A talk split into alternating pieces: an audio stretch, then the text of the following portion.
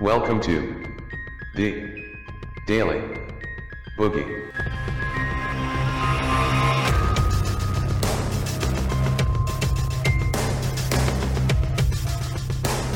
Hello everyone, welcome to another episode of the Daily Boogie podcast. Thanks for joining us, thanks for downloading, thanks for listening, thanks for sharing if you are one of the people who share it. Today we're going to go over some of the highlights or lowlights, if that's how you want to look at it, of today's hearing, the Judiciary Committee, their hearing on President Trump's family separation policy. A cleverly worded title for the hearing, but a hearing it was nonetheless. And I spent a good 3 hours watching this circus take place.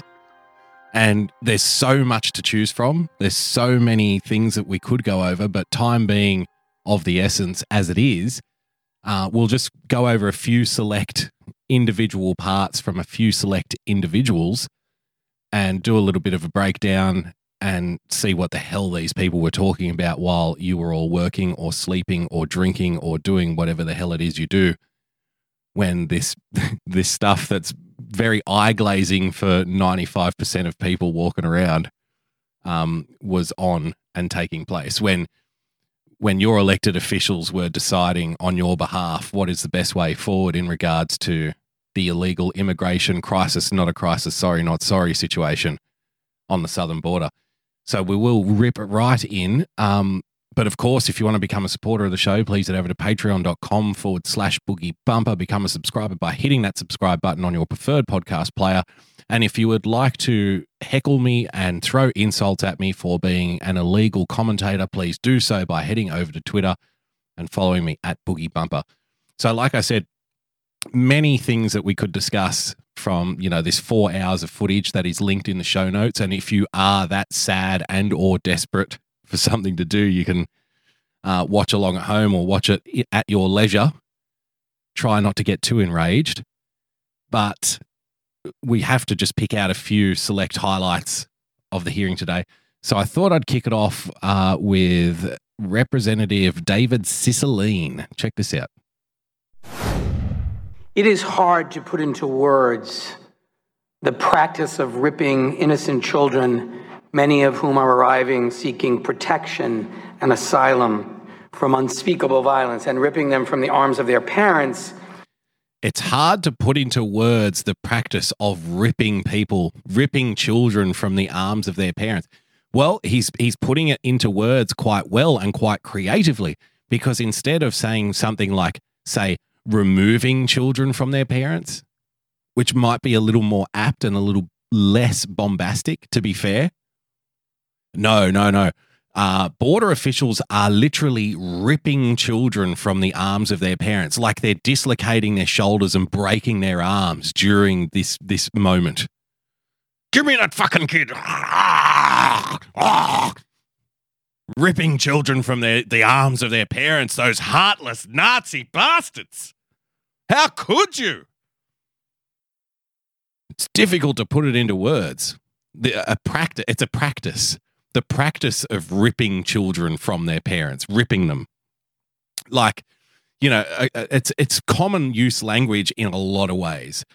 So if you're a government, if you're an opposition, right, and the government wants to cut some spending in some area, like just say the government of the day wants to cut $10 billion, in spending, you come out and you say, the government is ripping $10 billion out of the budget. It's deliberately, it's language that is framed in order to deliberately elicit emotional responses, very visceral emotional responses in the people that are listening, in the audience. Something for them to pick up and run with.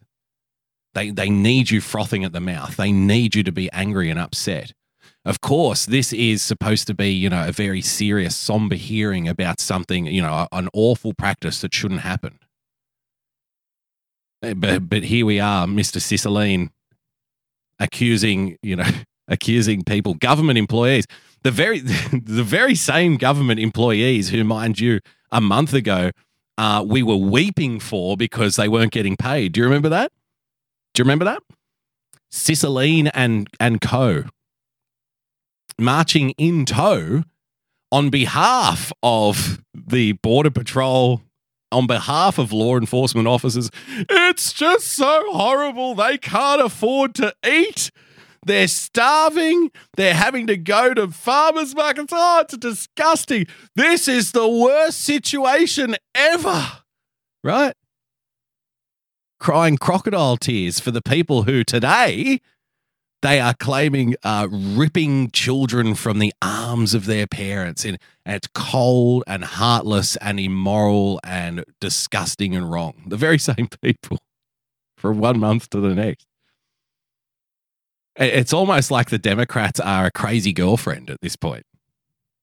You know, one minute she's kissing you on the neck, she's all over you. And the next minute she's slapping you on the face and packing her bags, getting ready to leave. And you're like, what the hell am I doing here? I haven't done anything different. This chick is fucking crazy.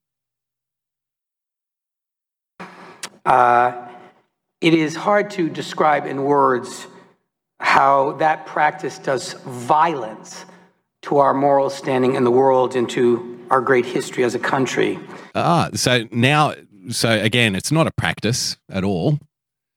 There is no practice of ripping children from the arms of their parents.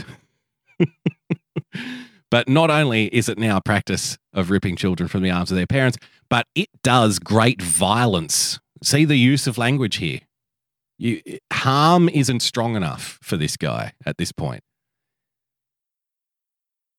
You know, see, what these people don't get is a lot of people, we were talking about this on Trust and Verify last night with James R. If you want to check it out, follow TAV Show on Twitter or go to tavshow.com. What I found in my experience is a lot of people just really detest hyperbolic language in politics these days. They don't like it. Even if what the person is saying is true, a lot of people disengage because they're like, oh, calm down, you know, don't be crazy. You're going over the top. A big chunk of society in the Western world just really don't respond well to hyperbolic language. It's actually the fringes and not the fringe in terms of ideology, but like the hardcore supporters of either team. It gets them going. It's, you know, what they say is red meat. You're throwing out red meat to your supporter base. It gets them going, and they in turn can then do things to motivate other people to vote for them. But the strict use of hyperbolic language, you know, in terms of the big chunk of people who kind of sway between left and right in the middle, they really don't respond to it. The disengaged people don't really like strong use of hyperbolic language. So, you know, this practice of ripping children from the arms of their parents does great violence to our standing in the world. What does that even mean? It does violence to our standing in the world. It doesn't even make sense. It doesn't matter, though. And I love the fact that he referred to, you know, America's great history. These are the very same people who this time next week, when it's politically convenient to do so, will be shitting all over American history. They'll be saying, oh, slavery, colonization, oppression, racial injustice, economic injustice. America's history is just awash with sin and disgusting, abhorrent behavior. But today, well, it's the best country on earth. If only it wasn't for this policy, the history is fucking golden, man. Golden. I'm going to skip ahead a little bit here to the end of Cicilline's soliloquy, where he puts into, after being pulled up by one of his fellow committee members for going way over his allotted time and not being stopped by the chair. This will give you an indication of the next 2 years for people who watch this stuff, the kind of thing that's going to be taking place here. There's going to be a lot of these, you know, I'm the moral compass of our age type speeches. You know, think I am Spartacus times 10. That's going to be happening a lot from now on. And people going way over time and stuff. Not that it really matters because that's not the point. But then after that, Mr. Cicilline offers his own with the government officials, with the government employees who we were weeping for a month ago, sitting directly in front of us. And we can get like actual official statistics and official answers free of bombast and free of hyperbole.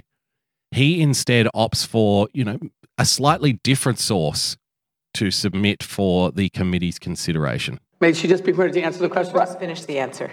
From the time frame during zero tolerance and then since then. I'm asking about, my question was about before zero tolerance was officially announced. We would have to do a manual poll because... And you haven't done that yet, have you? Order.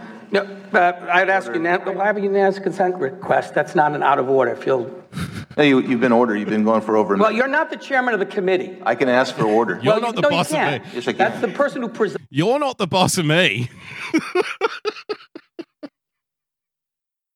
You've been ordered. You're going over your time. You're not the chairman. You're not my dad. I'll go as long as I want. Decides over the hearing, controls the hearing. I can ask for order. Well, I'd ask unanimous consent. Thank you. Request. I'd ask unanimous consent. The following articles be made part of the record. Okay. A ProPublica report. Families are still being separated at the border months after zero tolerance was reversed. Okay. Headlines. Another article. Families still being separated at the border months after Trump's zero-tolerance policy reversed. Mm-hmm. A second article from the Washington Post, 7 questions about the family separation policy answered. A Vox article, the Trump administration's separation of families at the border explained. BuzzFeed News, the Trump administration is slowing the asylum process to discourage applicants, an official told Congress. Vox, BuzzFeed. Look, no... This is the these are the representatives in the government of the most powerful nation on earth. I'm sorry, Mr. Border official. I can't listen to your nuanced explanation of a complex situation that I've got you sitting here in front of me. No, I've got some hyperbolic headlines to read. What does he think is going to happen? Does he think he is going to submit these articles for the consideration of the committee and then people on the other side are going to go read them and then go, oh my God, I can't believe I didn't even know this. I've been wrong all along. Oh, it's horrible. I really am a horrible person. Fuck. I had no idea. I didn't even know. Of course not. Of course not. It's all for the theater. It's all for the soundbite. It's all part of a sick pantomime. Really. And the Oscar goes to Mr. Cicilline. Let's move on now to Ms. Demings. Let's check her out. Thank you so much, Madam Chairwoman. And let me just thank our witnesses for being here. Look, it appears to me that you have been given an improper and unjust order, and the person who's ultimately responsible for the mess that has been created, the self-inflicted wounds, is not in this room. I served as a 27-year law enforcement officer as well, Chief. Thank you for your service. But before that, I served as a social worker, working with foster care children. Children in America have a tough enough time, but when they're placed in foster care, separated from their parents, the emotional, psychological damage, as you've already been said, can have lasting results. And we're talking about kids who many times have been physically abused or emotionally or sexually abused. But it was interesting with those children, no matter how difficult the home situation may have been, they yearned and longed to be reunited with their families. The mess that we have here today. Wait. So if the kids were emotionally or physically or sexually abused, they yearned to be reunited with their families? Okay, let's just say that's true. Is it right to put them with their families? How about the kind of psychological effects that, you know, a lifetime, a whole childhood of emotional or physical or sexual abuse can have compared to that with being in a foster home? And again, this issue keeps coming up. Oh, we can't separate children from their families. We just can't do it. It's wrong. But what about the circumstances surrounding that? You know, during this hearing, one of the people who were being grilled and interrogated, and at sometimes from some representatives being treated like they're the criminals, honestly, you know, during this hearing, they said, well, there was three major situations where the children would be separated from the people that they were traveling with, because at this point they haven't determined whether they're part of the family or not. Remember, the whole point of separating them is sometimes people will lie, right, in order to get favourable treatment for travelling as a family when they are not part of a family. But putting that to one side, the three reasons primarily used were, one, the person, the adult, has a criminal record, a violent criminal record, so it would be wrong to keep a child with them. Two, the adult was ill or sick and therefore couldn't care for the child. Or three, the welfare of the child was in question. Ms. Demings is saying here, yeah, but you know what? If the kid wants to go back, that's good enough. That's good enough. Sexually abused, physically abused, emotionally tormented, whatever. Send them back. It's what they want. Who are we to decide what children want? Who are we to stand in the way? Let's carry on.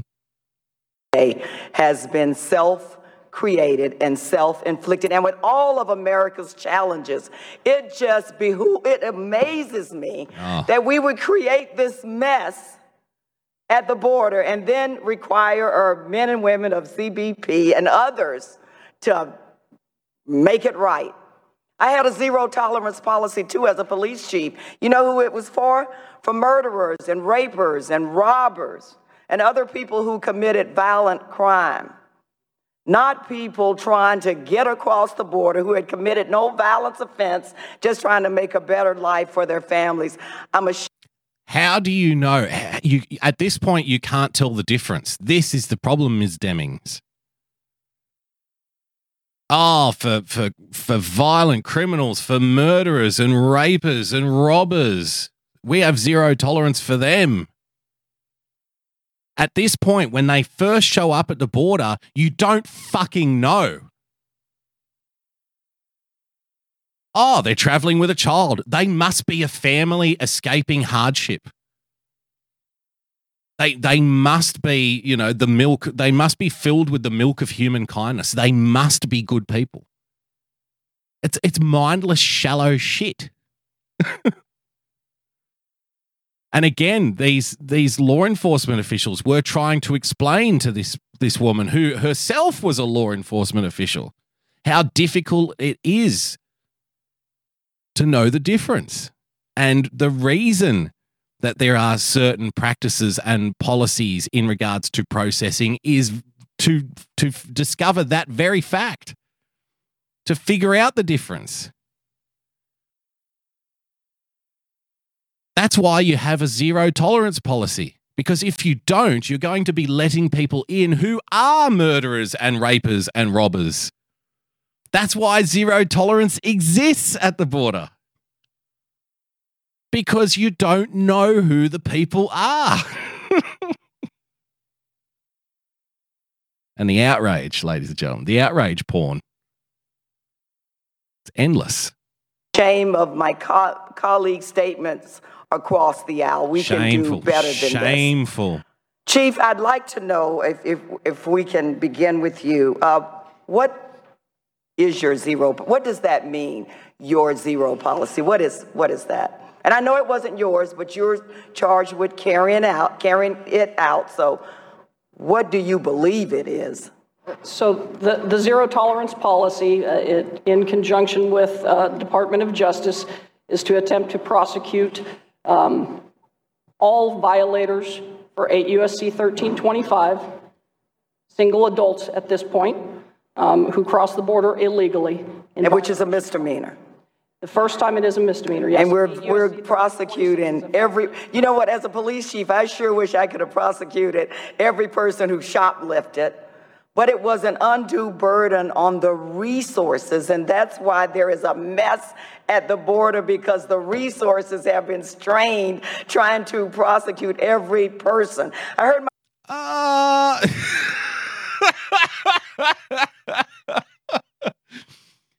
So there's a mess at the border because the resources have been strained trying to prosecute every person. Oh, you mean trying to stop and prosecute every single person breaking the law by trying to enter the country illegally? Yes, I imagine.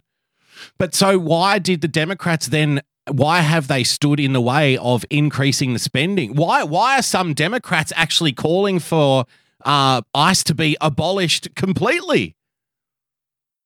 If the cause of the mess is the lack of funding for Border Patrol and border agencies and law enforcement officers, why the hell are the Democrats arguing for less spending and less resources and for whole departments to be done away with? You can't have it both ways. Oh, the problem for the reason that we have a mess. She even said it herself. I would love to have, prosecuted every shoplifter. Well, they are breaking the law. You were a fucking police chief. They're breaking the law. Of course you would like to prosecute, at least people assume that you would like to prosecute every single person breaking the law. But I guess the problem is, we're just going to have to let, a certain amount of people break the law because we're not getting enough funding, but we can't give you more funding because that would be racist, because that would be immoral, right? Like, we can't give more funding to the Border Patrol agents. We can't give funding for a wall. We can't do any of that kind of shit because that's immoral and wrong and goes against the values. So the only plausible fix here is to just let certain people break the law. Just let people come in illegally. That's literally what she's saying. She's telling you, you know what? We should only have a zero tolerance policy for people who are murderers and rapists and robbers, but we can't really tell the difference. And the reason that we can't tell the difference is because we don't have the funding, but we're not going to give you more funding because that would be immoral.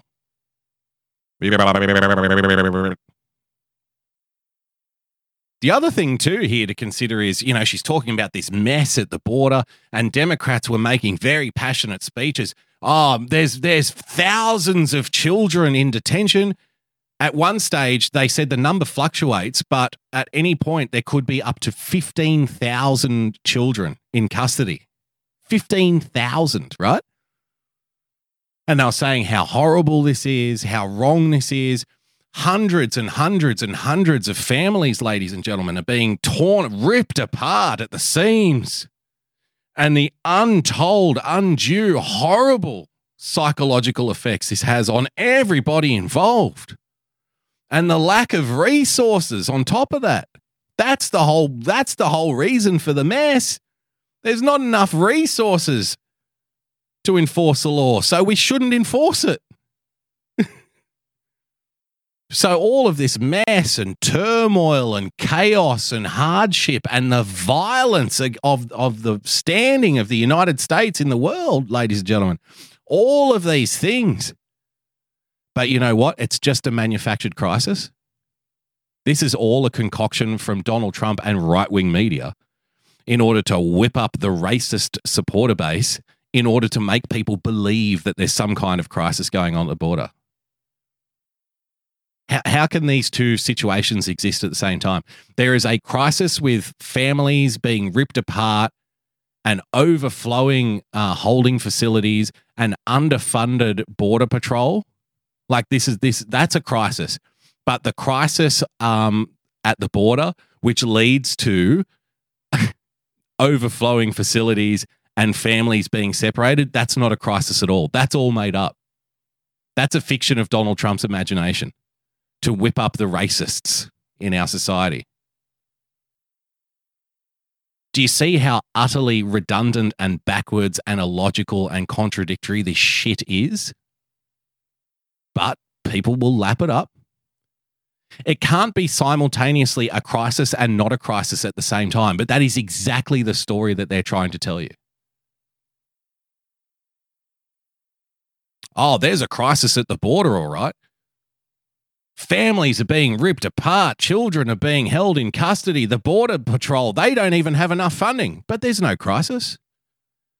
Don't be ridiculous. There's no crisis here. This is Hakeem Jeffries directly after these hearings. Check this out. The president's declaration is a phony, fraudulent, and fake national emergency. What? There is no crisis at the border. With respect, sir, your comrades have just spent 4 hours today highlighting and explaining the crisis at the border. The whole hearing was based on crisis at the border. Crisis of people being separated. Crisis of underfunding of Border Patrol. Crisis, crisis, crisis. The trauma, the turmoil, the violence, the brutality. There's no crisis. There's no emergency. There's no crisis.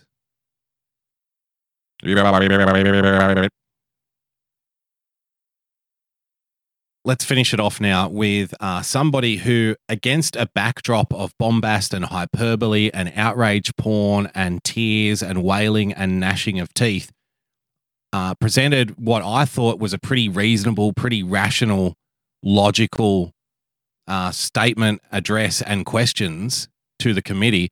And, you know, the chat room that I was watching today's coverage in summarily dismissed him as a Nazi who should be imprisoned for crimes against humanity. I'm not joking. for what you're about to hear. For what you're about to hear, this person who should have been a rapper with his name, Mr. Biggs, let's be honest here. If he had have been a black guy in Harlem in 1980, he was born to be a rapper, but apparently, unfortunately not. Unfortunately, he's one of the oppressors.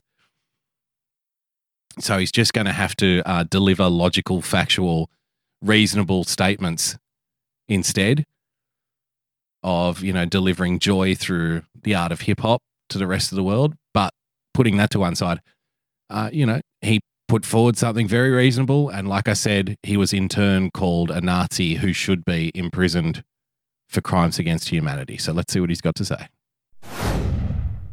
Thank you, Mr. Chairman. I appreciate you holding this hearing today. I'm grateful to the witnesses for being here. And I've heard that the zero tolerance policy, I've heard it alleged today that it was designed to specifically separate children, use them as tools by this administration, and yet I've heard it rebutted by the witnesses today. I've heard that we were using children, toddlers, and infants. And yet, I've talked to Border Patrol agents. I've been down to the border, and I think the three times removed when I was down the border at that time, I talked to agents. One described seeing a child dropped from the top of a fence into the United States.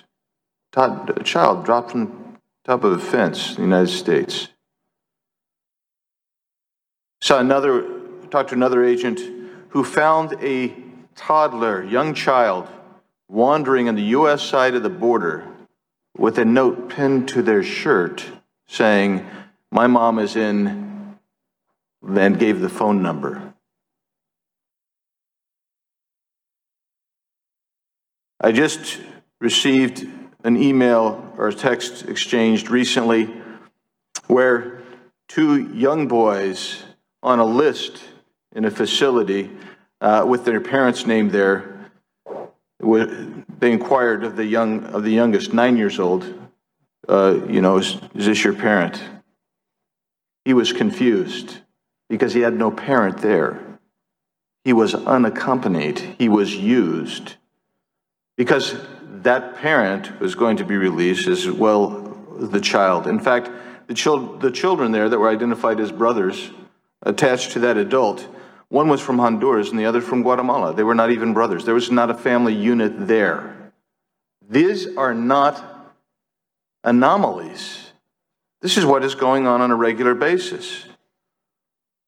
I have pictured behind me, one last point to that. We see an increased use of children by human and drug traffickers because of our policies.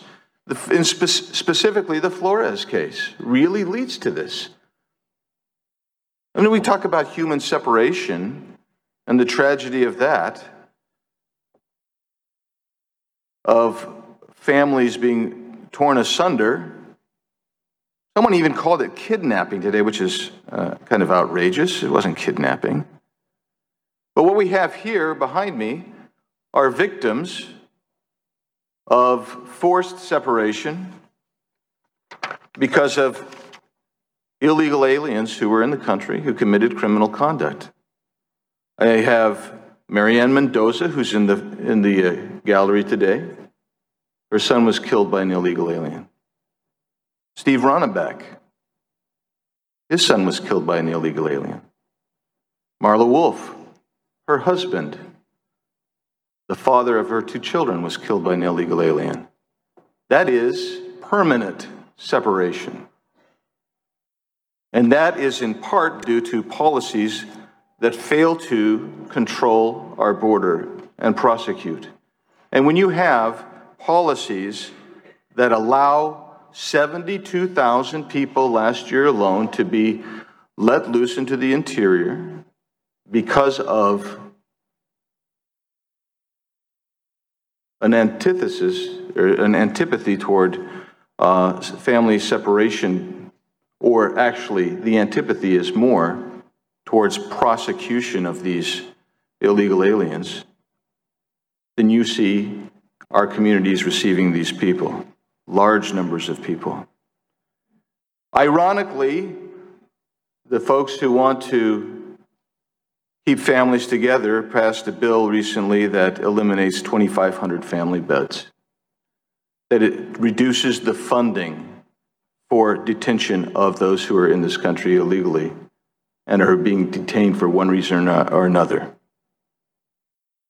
Well, as we proceed here and we see that our policies don't provide deterrent, they actually provide incentives to come into this country, which is why you are seeing the marked increase month over month, year over year, of unaccompanied minors and families coming into this country.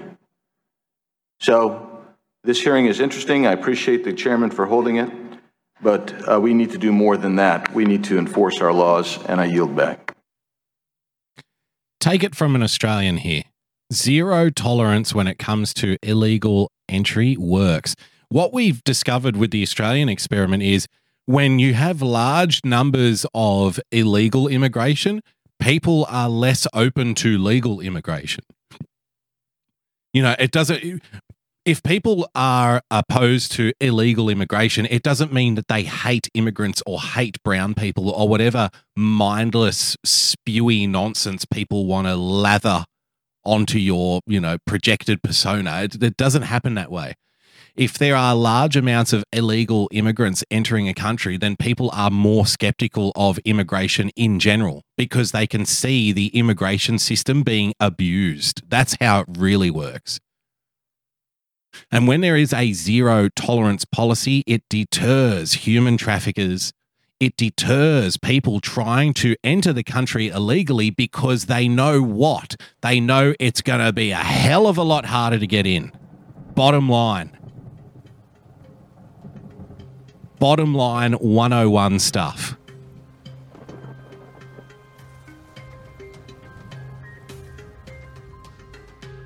And of course, for pointing these glaringly obvious truths out, the guy you just heard, well, he's a war criminal. He's a Nazi. He's a racist. He's a despicable, amoral creature who needs to be imprisoned. That's where you're at.